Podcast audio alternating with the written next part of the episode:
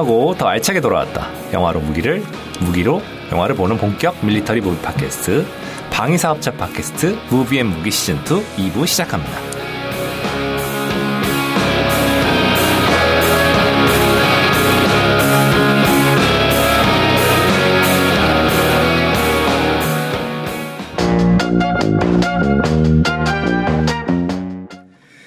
5회 2부 시간이 돌아왔습니다. 아, 다시 한번 5회 주제를 말씀드리면 어떤 주제죠? 네, 저희 뭐 네. 무인기 공습 그다음에 이제 요즘 핫 이슈인 드론에 대해서 얘기하고 있습니다. 네, 정말 대단합니다. 저번 시간에 뭐 어마어마한 얘기를 해주셨는데 이번에 역시 우리 한길 작가님 모셨고요. 네네. 그리고 어, 자주국방 네트워크 우리 이로 사무국장님 모셨습니다. 네, 반갑습니다. 안녕하십니까. 네, 어, 일부에서 엄청난 게 뜨거웠어요 반응이. 그렇죠. 네, 무인기라는 것들이 우리가 일반적으로 알고 있던 것들보다 더 그 기술이 첨단화됐고 네. 상상, 상상 이상의 것들이 굉장히 많다라는 것들을 말씀을 드렸기 때문에 아마 인터넷으로 추가로 검색을 해보시면은 저희가 이야기했던 것들보다 더 네. 가공하고 무서운 무인기들이 많이 나왔다라는 것을 아실 수 있습니다. 네, 어느 해보다 되게 뜨거웠던 것 같은데 아, 오늘 이어서 그 무인기가 등장한 영화 좀 네. 우리 한 작가님이 좀 부탁을 좀 드리겠습니다. 보겠습니다. 뭐 저번 시간에 뭐 MQ1 프레데터랑 MQ9 리퍼 두 개 봤는데 뭐 사실 이게 제일 유명한 것들이고 어 이제 영화 속에서 또 어떤 게 나오나 제가 뭐 쥐어 짜봤습니다. 뭐 그, 네. 딱히 뭐 이렇게 자세히 나오진 않는데 네. 뭐 국내 도입 때문에 뭐 논란이 많았던 글로벌 호크가 나왔던 영화가. 이제 아이언맨하고 다이하드 5 어, 아이언맨에도 나오나요? 드론이? 살짝 나온다. 많지는 않은데. 네. 그러니까 제가 쥐어짜본다는 표현이 네네. 그 글로벌 호크가 이렇게 중심적으로 나오는 건 없고 몇 장면 좀 나오는 영화들이 있는데 네네. 그러니까 영화 속에서 그냥 뭐 정찰용 약간 이렇게 해서 한번 샷 지나가는 것 정도 한번 묘사되는 것 정도에서 나왔는데 제가 찾아보니까 예, 두 작품 정도 찾을 수 있었습니다. 어, 글로벌 호크 뭐 어떤 건지 좀 자세하게. 고고도 무인 정찰기고요. 우리 아- 아까 말씀드렸던 프레데터나 리퍼 같은 경우는 한 10km, 15km 상공에서 비행하는 것들인데 이것은 이보다 훨씬 더 높은 20km 정도 있는 높은 고도에서 비행을 하면서 이건 기존에 말씀드렸던 리퍼라든가 이런 거는 광학에 의존하는데 뭐 광학뿐만 아니라 해서 레이더 전파를 이용해 가지고 정찰하는 것도 있어요. 이 전파가 어떤 거냐면 지상에다 전파를 쏜 다음에 그 전파를 다시 송순 그 수신해 가지고 이걸 가지고서 되돌아온 걸 가지고서 형상을 만들어냅니다. 그러니까 음. 지형이 뭐가 있다, 뭐 사람이 있다, 차량이 있다 이런 것을 눈이 아니라 광학이 아니라 전파로 이걸 보는 거죠. 어. 합성 개구 레이더라고 하는데 음. 이걸 장, 이것과도 장착이 돼 있고 뭐 버전에 따라서 옵션에 따라 다른 것도 있지만 뭐 적외선 감시 장비를 장착한 경우도 있고 음. 위성 중계 장비 뭐 이런 걸 장착한 게 있는데 굉장히 일반적으로 전투기라든가 그다음에 지상에서 발사하는 지대공 미사일이 도달할 수 없는 고- 높은 음. 고도에서 장시간 뭐 14시간, 20시간 정도 채공을 하면서 그 우리가 지금 우리도 도입을 하는데 뭐 북한 영변 핵시설이라든가 뭐 도창 아. 핵미사일 발사장이라든가 음. 이런 것들을 북한군의 위협 범위 밖에서 감시할 수 있는 그런 그냥 고고도 24시간 무인 감시가 예, 가능한. 거예요. 네. 아, 그 정도의 그 어, 화소가 되나 봐요. 화소뿐만 아니라 네. 화소가 안 됐을 경우에 우리가 높은 고도로 올라가면 중간에 구름이 있잖아요. 네네. 구름으로 가려진 그 땅 밑은 못 보니까 아까 말씀드렸던 합성 개구 레이더 이 어. 레이더를 이용해 가지고 음. 레이더는 전파를 그 구름을 투과할 수가 있으니까 와. 이걸 이용해서 볼 수 있고 뭐 적외선 장비를 이용해서 볼 수도 있고 음. 뭐 전천후 20시간 24시간 상시 감시할 수 있는 그런 음. 고성능 무인기다 사실상 보니까 유투를 대체한다고 보면 유투를 대체하기 위해서 지금 만들고 있고요. 음. 그러다 어. 보니까 가격이 어마어마합니다. 아니, 얼핏 생각나는 건데 지금 그 화성 탐사선 네. 그것도 드론의 일종이죠. 어떻게 보면. 이거는 드론과 로봇의 사이라고 볼 수가 있죠. 왜냐하면 아. 나사 지상 통제 본부에서 네. 우선으로 어느 정도 통제 명령도 내리고 네. 일정 환경에서는 자기가 스스로 자율 제어, 자율 어. 주행 해가지고 움직이는 거기 때문에 네. 드론과 로봇의 저- 중간 정도에 있다라고 보시면 돼요. 아, 그 거리가 대단할 텐데 그게 조정이 되네요. 바로 이 드론은 음. 바로 조이스틱을 딱 꺾으면은 바로 딱 네네. 우측으로 꺾거나 좌측으로 꺾는데 네. 이것은 전파 통달 거리도 굉장히 거리가 어, 멀지 않아요. 어마어마하죠. 네, 네, 한 30분쯤 전에 꺾으면 30분 이후에 반응이 일어나고 아, 거리가 엄청나니까요. 그렇죠. 뭐 영화 마션 화성을 네. 다뤘던 마션 같은 영화 보면은 잘 나와 있죠. 뭐 송수신을 보내면 어느 정도 음. delay가 나온다든지 그거는 뭐 거리 차에서 발생하는 이제 음. 것들을 잘 영화 속에서 표현한 장면이라고 할 수 있습니다. 그 아까 말했던 그 화성 탐사선은 화성까지 갔잖아요. 네. 더갈 수도 있나요? 기술적으로는 더 갈 수 있는데 아마 통제하기가 굉장히 힘들어질 겁니다. 아, 아직까지 화성까지만 갔죠? 네. 아, 이 나사에서 정말 어디까지 갈지 좀 기대가 됩니다. 일단 뭐 저희가 죽기 전에 우주로 나가볼 수 있을지 일반인들이 동작한 건 아니고 네. 음. 그냥 일반 우주선 그래서 위성 비슷한 걸로 해서는 태양계 밖을 벗어난 것도 있습니다. 네네네. 아, 그래요? 보이저였나요? 네, 보이저. 네네. 보이저는 보이저인데. 아마 제가 알기로는. 아 그래요, 네, 진짜요? 어. 작년이었던가요? 네. 태양계 그 외곽선을 벗어나서 태양계 밖으로 나갔습니다. 그러니까 또 태양계 같은 게 여러 개 있다고 나왔나요? 그 태양계 전체 어. 태양계는 네. 은하라고 맞아요. 네네. 은하가 또 여러 개고 그 은하에서 굉장히 뭐 세 발의 피 정도밖에 안 되는 굉장히 네. 작은 게 태양 태양계고요. 어. 그러니까 이 광활한 우주에 정말 돌 하나 던졌다. 이 정도로 보시면 됩니다. 어마어마하네요. 네. 아, 어쨌든 무섭습니다. 무섭습니다. 네. 아, 그러고 보니까 그 무인기 이름에 Q, 아, MQR 뭐 이런 뜻이 있던데 이게 무슨 뜻인지. 이 네. 공군의 어떤 무기체계 분류 기호명이고요. M 같은 경우에는 다목적이다. 그래서 음. multi-role이다 해가지고 다목적에 붙이고 음. R 같은 경우에는 reconnaissance 정찰용이다. 정찰용. Q 같은 경우에는 Q자로 시작되는 건 아닌데 그 radio control이라고 해가지고 이제 무선 조종을 하는 모든 항공기를 앞에다 Q를 붙입니다. 어. 네, 그런 분류 기호입니다. 아, 음. 그래서 이제 이번에 RQ 들어간 영화 한번 소개해 드릴까. 아, 들어간 영화가 있어요? 아, 네, 아까 잠깐 언급했죠. 네, RQ11 그 레이븐이라는 무기가 나오는데 네. 이 영화가 아까 나- 소개해 드렸던 Act of Valor라는 영화에 나왔었습니다. 음. 요거 한번 설명 부탁드리겠습니다. 네. RQ11. 우리가 많은 분들이 게임을 하시면서 게임 얘기 계속하게 되는데 네네. 그 map hack이라 그러죠. map hack. 똑같이 어떤 전, 전략 시뮬레이션 게임을 하는데 그 나는 상대방의 모든 움직임을 볼 수 있고 상대방은 나를 볼 수 없다라고 하면 어. 일방적인 전투가 가능하겠죠. 아, 그럼요. 네. 이 RQ11 레이븐 같은 경우에도 액터 벨러라는 영화에서 나오는데 음, 영화를 보시면은 그 정찰기를 하나 딱 띄웠는데 그 작전 지역 네네. 그래서 뭐 가옥 안에 뭐 테러리스트가 누가 어디 있다 어. 어디서 경비를 서고 있다 이게 다 보이거든요. 와. 어, 그래서 네. 위치를 전부 다 찍고 야 누가 지금 어느 쪽 보고 있으니까 음, 음. 누구는 어디로 가 이런 식으로 작전 지휘가 가능해집니다. 어. 이런 식의 어떤 그 항공기까지 등장을 해가지고 지금 굉장히 다양하게 정찰 임무용으로 사- 사용되고 있습니다. 아, 지금 이게 현실에서 쓰고 있는 거죠? 쓰고 있습니다. 와, 이거 뭐 띄워놓으면 뭐 거의 백전백승 아닙니까? 거의 뭐 다 알고 있으니까. 그 위에서 전부 다 지켜보기 때문에 네. 이것을 가지고 있는 부대와 그렇지 어. 않은 부대 차이가 굉장히 많이 나겠죠. 왜냐하면 어. 엄폐물이라고 해서 뭐 벙커라든가 뭐 그죠. 참호라든가 네네. 여기 숨어 있다 하더라도 음, 음. 적이 어 여기 있네 바- 하늘에서 보니까 바로 음. 볼 수가 있고 최근에 이런 장비랑 또 연동해가지고 우리 그 국산 명품 무기 중에 K11 네네. 컵, 그 소총 같은 경우에는 네네. 그 거리를 미리 입력을 해놓으면은 그 특정 거리에서 그 유탄이 미리 폭발을 내요 공중에서. 어, 어. 그러니까 이런 정찰기로 어 저기 어디 있다 벽 뒤에 저기 있다 어, 어. 이걸 확인한 다음에 그런 그 진화된 유탄 가지고서 폭발을 시키면은 적은 우리를 못 보는데 음. 우리는 일방적으로 보면서 일방적인 전투가 가능해지는 그런 전쟁 시대가 된 겁니다. RQ11은 지금 이거는 그 어느 정도 이 다른 나라에서 보유를 하고 있나요? 많이 가- 없죠, 이게. 가격이 좀 저렴한 편이기 때문에 네, 다 굉장히 많이 상용화가 됐습니다. 미국도 쓰고 아. 있고 이스라엘도 쓰고 있고 유럽 네. 각국도 쓰고 있고 심지어 뭐 군벌들도 쓰고 있고 뭐 영화 속에서 보면 거의 그 저희가 네. 어렸을 때 만들었던 그 모형 글라이더. 정도밖에 안 돼요. 네. 어. 그 북한도 있겠죠, 이게? 북한도 무인기에 굉장히 오래 전부터 어. 투자를 해왔기 때문에 밀수를 해서 가지고 갔을 가능성도 음. 없지 않아 있습니다. 뭐 네. 가끔 보면은 뭐, 해- 뭐 중동에서 참 다양한 그 총기류들이 나오는데 우리나라 총기들도 있더라고요. 아. 미스가 어떻게 됐는지 그런 거 보면 참 재밌습니다. 네. 요거 등장하는 영화 있나요? 네. 아, 까 말씀드렸던 IQ. 액토 벨러에 음. 제대로 등장합니다. 진짜 제대로. 네. 그 정도의 등장을 하는군요. 네네. 그래서 대표적인 무인기들을 좀 살펴봤고요. 어, SF 영화도 좀 한번 살펴봤습니다. 뭐 SF면 좀 약간 변형이 좀 많이 됐겠어요. 변형이 네. 되고 뭐 이제 앞으로 나- 이제 많이 참고가 되겠죠 드론을 연구하시는 분들한테 음. 좀 봤던 봤는데 뭐 가장 대표적인 작품 최근에 개봉했던 역시 톰 크루즈 주연의 오블리비언이라는 작품.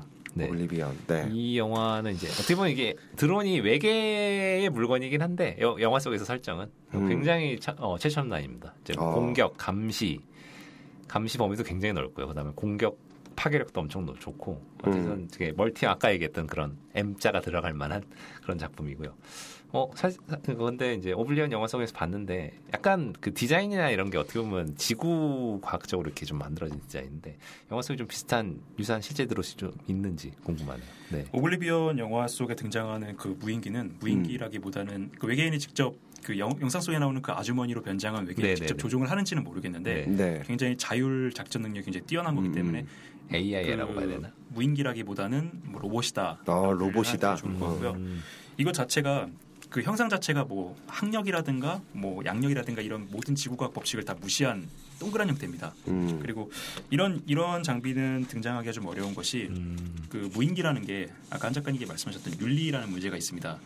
인간의 통제에서 벗어났을 경우에는 이게 어떤 살상 범죄를 저지를지 모르는 일이고 우리 터미네이터 보면은 이제 완전히 인공지능 기계가 지금 그죠. 기계를 그렇죠. 만들어가지고 일- 인간을 사- 학살하지 않습니까? 네, 네. 그런 문제가 발생할 수도 있기 때문에 음. 이런 무기 체계는 인간의 통제 하에 있어야 된다는 인식이 팽배하기 때문에 아직까지는 이런 오블리비언에 나오는 이런 무기 체계, 완전 자율화된 무기 체계를 만들기는 좀 어려울 것 같습니다. 음. 근데 이제 뭐 제가 드론에 관련된 SF 영화 모음 좀 찾아봤는데 되게 오래된 고전인데요. 네. 그 SF 소설가로 유명한 마이클 크라이튼이 직접 감독했던 그 러너웨이라는 러너웨이에 등장합니까 이게? 네 러너웨이라 그러니까 국내 영화 러너웨이 말고 이병헌 씨 나왔던 아 이게 그 2004년도 맞습니까? 아 그게 어. 동그제그 네. 뭐냐 제목이 동, 동일한데 네. 이제 이 작품 1984년도 작품인데 84년도. 네네 굉장히 아, 오래된 그러니까 그 정말 상상력에 의해서 드론을 만들었던데 그때 당시에 그건 어떻습니까? 네. 모양새나 뭐 이런 게. 거미 형태로 돼 있어요. 아 거미 형태. 네, 이제 어. 제가 알기로는 이 거미 형태가 굉장히 그 과학적으로 봤을 때는 그 실생 실, 실용적으로 제일 가까운 형태라고 많이 들었거든요. 뭐 관절 구조 같은 경우는 네네. 통제가 가장 쉽죠. 네. 어. 그래서 뭐 견마 로봇이나 이런 것도 약간 그런 음. 느낌으로 돼 있고 미국에서 운영하는 그런 비슷한 로봇도 거미 형태로 알고 있는데 네, 맞습니다. 음. 네 근데 이제 여기서 보면은 거미 형태 뭐 기능은 굉장히 정확합니다. 그 당시 기, 어, 뭐 기술력으로 봤을 때 이렇게 권총을 스스로 쏘는 정도, 이 정도 나오는데 그 어쨌든 에- 마이클 크라이튼의 상상력이 굉장히 잘 발휘된 작품이고요. 뭐 지금 보면 어색하기 짝이 없지만 드론 팬이라면 한번 봐볼 만한 작품입니다. 뭐그 외에 또 어떤 영화가 있는지 좀 찾아봤는데 어, 꼭 무인기는 아닌데 이제 음. 그 이제 AI 없이 사람 신경행으로 이렇게 공격 로봇을 그 등장시키는 장면들이 있어요. 저 작년에 봤던 채피라는 영화에서 채피. 네, 공격형 로봇을 이렇게 음. 기존 드론 형태랑 비슷하게 조정하는 그런 씬들이 나오고요. 음. 그다음에 영화 스텔스 보면은 이거는 뭐 AI에 가까운데 EDI라는 그런 무인기가 나오긴 합니다. 네, 음. 사람이 타진 않죠. 근데 이제 성 그 기종 자체는 AI로 움직이기 때문에 약간 기존의 드론하고는 약간 좀 차이가 있다고 볼 수 있습니다. 음. 네. 뭐 영화 속에서 다양한 그 형태의 드론이 활약을 하고 있는데 현실에서는 어떤지 되게 궁금합니다. 네. 먼저 해외는 어떤지 궁금해요. 네. 서모 국장님. 네. 해외에서는 지금 소형부터 완전 대형 그리고 이제 과거에는 이제 정찰 공격 정도까지만 가는데 아까 영화에서 리퍼 같은 경우에 보면은 뭐 터널까지 들어가는 그런 내용들이 있었다고 네네. 하잖아요. 네. 이것은 뭐 높은 고도에서 급강하에서 음. 뭐 지상에 있는 어떤 공- 것들을 공격하는 이 정도의 급 기동을 할 수 있는 그런 무인기들은 현재까지는 없습니다. 음. 왜냐하면 어. 이게 무인기라는 게 뒤에 조그만 프로펠러 달려 있고 날개도 굉장히 큰데 둔- 움직임이 둔중하기 때문에 영화 속에 나온 것처럼 터널까지 급강하에서 들어가는 이런 기동을 하면은 무인기가 스스로 추락을 해버립니다. 아, 그죠. 잘못하면. 네. 네. 근데 지금 아직까지 이런 기술들이 없는데 해외에서는 이제 무인 공격기나 정찰기처럼 이제 급격한 기동이 필요 없는 무인기 위주로 개발이 되다가 기술이 굉장히 발달해서 이제는 공대공 전투 우리 영화에서 탑건이나 이런 거 보면은 음. 네네. 꼬리 물고 하면서 굉장히 급격한 공대공 전투를 하잖아요. 파이팅 네네. 하는 게 네. 가능한 이런 도구 네. 파이팅에 가능한 그 전투기들을 지금 개발을 하고 있습니다. 그 음. 미국 같은 경우에는 지금 X-47이라 해가지고 함재기로 운용하는 항공모함에서 운용하는 무인 전투기를 개발을 하고 있고요. 그다음에 여기 지금 RQ-180이라는 언급이 나왔는데 네네. 이거 같은 경우에는 완전 스텔스.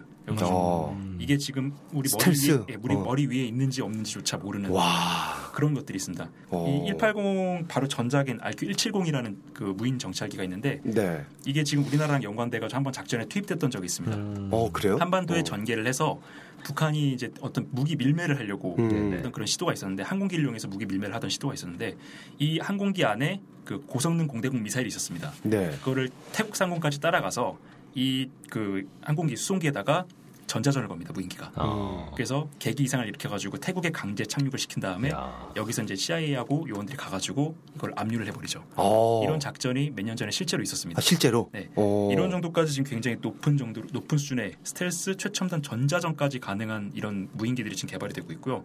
또 작게 보면 아까 말씀드렸던 MAV처럼 음. 뭐 벌레만한 무기들이 나와서 정찰용으로 사용될 수 있고 뭐 이스라엘에서는 이걸 가지고서 암살용으로도 지금 개발을 하고 있다고 합니다. 암살용으로. 네, 그냥 어. 목이 물린 정도인데 어 독이네 하면서 그냥 바로 죽어버리는 거죠. 와, 대단한 이 정도까지 기술력입니다. 굉장히 광범위한 분야에서 무인기 기술이 네. 급속도로 발전을 하고 있습니다. 아, 정말 무서운 세상입니다. 그러네요. 뭐 조종사를 양성할 필요가 없겠네요 이제는. 네.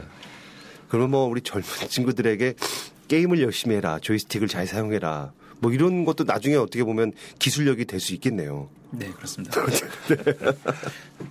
근데 이제 네. 뭐 중요한 게 한 가지가 발달하면 또 그거를 저지하기 위한 또 상대 기술도 발달하는 게 뭐 기본적인 테크놀로지 그죠. 네. 그 발전 상황이라고 볼 수 있는데 네. 무인기를 저지할 수 있는 그런 기술 개발도 동시에 이루어지고 있나요? 방어를 해야 되기 네, 때문에. 이 무인기 저지 기술은 민간 분야하고 그리고 이제 군용 분야에서 동시에 다 일어나고 있는데 음. 군용 같은 경우에는 이 무인기가 이제 공격, 정찰, 뭐 전투까지 다양하게 활용되기 때문에 낮은 고도에서 날아오는 이 무인기들을 요격하기 위한 요격 무기, 음. 어. 기대공 미사일이라든가 레이저 무기들이 개발이 되고 있고요. 그, 신, 그 재밌는 것은 이제 민간 시장에서도 무인기를 요격할 수 있는 무기들이 네. 민간에 팔리기 시작했습니다. 왜냐하면 뭐 봤습니다, 프라이버시. 침해가 네네네. 굉장히 크기 때문에 일반적으로 총이라든가 어떤 막대기처럼 생겼는데 공중에다 뻗으면은 방해 전파를 써서 무인기가 움직이지 못하게 아 방해 정파가 네. 있었군요. 이런 지금 네. 상품들이 지금 나오고 있습니다. 그물이 나가는 상품도 있더라고요. 아 그물이 네, 그물로 이렇게 호학해서 네. 아, 대단합니다. 그럼 우리 그 우리나라 무인기 개발 수준은 지금 어느 정도입니까? 네. 우리가 지금 현재 사용되고 있는 실용 무인기는 군단급 정찰기밖에 없는데 지금 국내 업체들이 그 사단급 군단 바로 아래 제대죠 사단급에서 쓸 수 있는 무인 정찰기들을 개발을 하고 있고요. 지금 방위사업청뿐만 아니라 국내 업체들이 지금 적극적으로 개발을 하고 있어서 음. 뭐이 부분은 아직까지는 업체들에서 공개는 하지 않고 있는데 그 아까 말씀드렸던 X47 같은 무인 전투기 음. 한번 가서 봤는데 굉장히 스텔스한 형상을 가지고 있는 무인 전투기들을 지금 업체에서 개발을 하고 있습니다. 어. 이런 것들이 지금 그 방위사업 전시회라든가 이런 데 나오고 있거든요. 아직까지는 이제 기술 개발 단계고 축소형 모델 가지고서 시험 비행하는 단계이기 때문에 실용화 단계는 아닌데 머지 않아서 이런 것들 한국형 무인 전투기, 한국형 스텔스 무인 정찰기 음. 이런 것들이 나오는 것도 한 5년에서 10년 이내에 등장하지 않을까 음. 싶습니다. 100% 우리나라 기술입니까? 100% 우리나라 기술입니다. 아 지금 그 드론의 그 무인기의 선진국은 미국이죠. 아직까지는. 미국이 가장 뛰어난데 네. 이 드론이라는 것 자체가 기술이 그렇게 어려운 기술은 아닙니다. 어. 왜냐하면 민간 동호회들이 RC 헬기, 뭐 RC 비행기 날렸던 직접 자기가 조립도 네, 하고 그래요. 네. 기술적으로 크게 어렵지 않기 때문에 뭐 음. 내구도라든가 체공 시간 그리고 이제 뭐 payload 같은 거를 늘리는 그런 작업들 이런 개량들이 필요하기 때문에 개발 기간이 좀 오래 걸리는 거지. 음. 우리나라 같은 경우에도 요 무인기 부분 분야에 대해서 굉장히 오래 전부터 투자를 해왔고 또 이제 정부뿐만 아니라 업체 주도로도 굉장히 많은 투자를 해왔기 때문에 그 음. 기술 수준에 있어서는 세계적인 수준으로 평가를 받고 있습니다. 아니 그 이 무인기 말고 이제 드론 같은 경우는 네. 속도 무인기 정도 뭐 속도를 어느 정도 낼 수 있나요? 최고 속도 막. 아까 말씀드렸던 것처럼 엔진을 뭐를 탑재하느냐에 따라 어. 달라집니다. 지금 현재 개발된 일반적으로 프로펠러 어. 같은 경우에는 뭐 시속 자동차 정도 100에서 어. 200 정도의 어, 빠르네요. 낼 수도 있고요. 네. 만약 여기다가 군사용 제트 뭐 엔진을 네. 달았다라고 했을 경우에는 뭐 600, 700까지 나가죠. 아, 아직 마하까지는 안 되는군요. 마하로 쓸 수 있는 무인기는 군사용으로 지금 X자가 들어가 있고요. 음. X로 들어간 X6, 57 이런 것들이 있는데 음. 마하 6에서 7 정도 어. 되는 극초음속 비행체들이 무인기로 개발이 되고 있습니다. 여기 사람이 탈 수 없기 때문에 네네. 그렇죠. 와 대단합니다. 대단해요. 네. 네. 국내에서 지금 활용되고 있는 드론이 있다고 들었는데 맞습니까? 네, 지금 원래는 이스라엘에서 그 군단급 무인 정찰기를 들여와서 이걸 운용을 하고 있다가 국내에서 이제 송골매라는 걸 개발을 해서 음. 정찰기로 쓰고 있습니다. 이것들은 이제 북한군 진영에서 그 뭐 얘들이 어떻게 움직이는지 포병이 어떻게 쏘는지 이런 정찰용 감시 정찰용 자산으로 쓰이고 있고요. 지금 현재는 뭐 요것을 더 세분화 시켜 가지고 음. 이거는 이제 그 중저고도 정찰기고 이제 중고도 고고도 정찰기를 자체 개발하기 위해서 지금 투자를 하고 있는 상황입니다. 아, 국내 그 지금 드론 뭐 무인기는 어느 정도 수준인가요? 뭐 상위권인가요? 아니면 아직 좀 후진국에 좀 중상위권으로 보시면 됩니다. 처 우리가 이 무인기라는 것을 도입을 했던 게 음. 이스라엘에서 이제 서처라든가 이런 것들 도입했던 게 시간이 그렇게 오래되진 않았습니다. 네. 2000년대 초반 중반부터 음. 운영을 하기 시작해서 이- 어 이거 그좀 괜찮다. 그다음에 미래에서 민수, 민수 시장에서 시장 음. 파급력도 있고 군용으로도 효과적 효과가 있기 때문에 지금 국방부하고 방위사업청에서 적극적으로 지금 그 정책 추진을 해서 음. 다양한 유형의 무인기를 만들, 만들어내고 있습니다. 근데 아까 말씀드렸던 것처럼 무인기 기술이 그렇게 어려운 기술이 아니기 때문에 조금만 더 투자를 하면 충분히 고성능의 기체가 나올 음. 수가 있습니다. 뭐, 뭐 그렇게 보면은 방위사업청에서도 뭐 무인기 개발 계획을 가지고 있을 것 같은데. 네. 네, 아까 말씀드렸던 네네. 것처럼 다양한 고도 지금 현재까지는 군단에서 쓰는 한 가지 정도밖에 없는데 이것을 이제 뭐 사단급 네. 그다음에 이제 밑으로 내려가면 여단이나 연대급에서 사용할 수 있는 다양한 크기의 무인기를 개발하기 위해서 지금 적극적으로 업체들도 독려하고 있고 많은 투자도 하고 있습니다. 정말 중대급 규모로도 쓸 수 있겠네요. 중대급 아까 규모는 이제 비용 문제가 있기 음, 때문에 음. 미국 같은 경우에는 여기다 막대한 투자를 하긴 했는데 음. 아직까지 우리가 뭐 미국을 천조국이라고 하잖아요. 그렇죠. 그렇게 많은 양의 국방 예산을 쓰기 때문에 미국은 가능한 거고 네. 우리나라 같은 경우에는 그게 좀 불가능하다 보니까 액터별로 보면 뭐 거의 한 개 분대급에서 레이븐을 운용하잖아요. 네. 네. 그래서 지금 우리 UDT라든가 특수부대, 특전사 같은 일부 부대에서는 네. 검토를 하고 있긴 합니다. 음. 아, 아니 그 이제 무인기나 이제 뭐 드론 뭐 이런 게 좀 크게 개발이 된다면 말 그대로 이제 전투기에는 사람이 타지 않고 뭐 그렇게 해도 전쟁이 가능하겠네요. 일반적으로 많은 사람들이 어. 그렇게 생각들을 하십니다. 특히 맞아요. 이제 네. 영화에서 스텔스라는 영화 어. 나왔을. 때 이 에디라고 나오잖아요. EDI, 이, 네. 이 전투기가 전투를 너무 잘하니까 음. 이제 한 지금 현재까지 F-35, F-22는 5세대 전투기인데 네. 6세대는 이제 무인기가 될 거다. 어, 맞아요. 네. 전차든 뭐든 전부 다 무인으로 대체를 할 거다라고 어. 관측들을 많이 했는데 네. 최근에 미국이 이제 차세대 전투기, 6세대 전투기 개발 프로그램 발표를 한 걸 보면은 이것도 유인 전투기입니다. 어. 아직까지는 AI라든가 무선 컨트롤로 이제 이 항공기 기체를 완벽하게 통제할 수 있는 어. 그런 기술이 개발이 되지 않은 것도 있고 가장 큰 거는 윤리성 문제. 그렇죠. 과연 네. 사람이 타지 않는 그냥 순수 자체 그 기계의 판단에 의해서 인명 살상을 해도 되는 것인가 아. 윤리적인 문제가 있기 때문에 아마 당분간은 완전히 자동화된 이런 무인기가 그 전장을 지배하는 시대는 오지 않을 것 같습니다. 아 조금 더 네. 개발이 돼야 되군요. 네. 아니 그 이제 자동차도 무인으로 가잖아요. 네, 저는 항공기도 이제 머지않아 그냥 조종으로만 가는 시대가 오지 않을까. 무인 조종 항공기 이미 나왔습니다. 아 나왔어요? 네, 이미 지금 autopilot 기능이 네, autopilot 것들이 기능이 굉장히 많이 있죠. 나와 있습니다. 네. 아 그럼 없어요 거기 조종사가? 이착륙할 때 네. 약간 위험하기 때문에 어, 그때만 해주고. 사람이 해야 되고 그냥 그 순항 중일 때 일정 네. 고도, 일정 속도를 계속 유지하는 이런 것들은 autopilot 기능으로 해서 그 항공기 자체가 수행을 하죠. 아 그럼 꽤 됐죠 그건 나온 꽤 지. 오래됐습니다. 아 어느 순간에 이제 뭐 착지까지 다 가능할 수 있는 뭐그 그런. 부분은 과연 기계가 음. 인간처럼 순발력을 발휘해서 뭐 측풍이라든가 이런 돌발 상황에 수- 충분히 대처할 수 있느냐 이 음. 기술을 개발해야 되는데 이건 좀 시간이 오래 걸릴 것뭐 같습니다.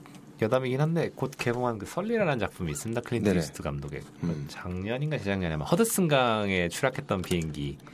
근데 그거를 성공적으로 이제 강에다 추락시켜서 어. 근데 그분 그 조종사분의 그 사건 일지를 그린 작품인데 그분의 판단이 그 실제적인 시뮬레이션하고는 정반대였는데 오히려 모든 사람을 살리는 그런 게 음. 됐다고 하더라고요. 그래서 실제 사람이 판단하는 것과 기계가 판단하는 것이 약간 차이가 있기 때문에 음. 그런 부분에 대한 그 뭐 물론 다 결과론적으로 판단해야겠지만 그런 부분에 대한 뭔가의 선택 판단 윤리성 이런 게 종합적으로 고려되지 않으면은 뭔가 어, 어, 영화 스텔스를 보더라도 이 어, 에디가 100% 무인기지만 사람이 탈 수 있는 자리가 있긴 있습니다. 어. 약간 그런 서- 어, 선택적인 옵션인 거죠. 네, 음. 일종의.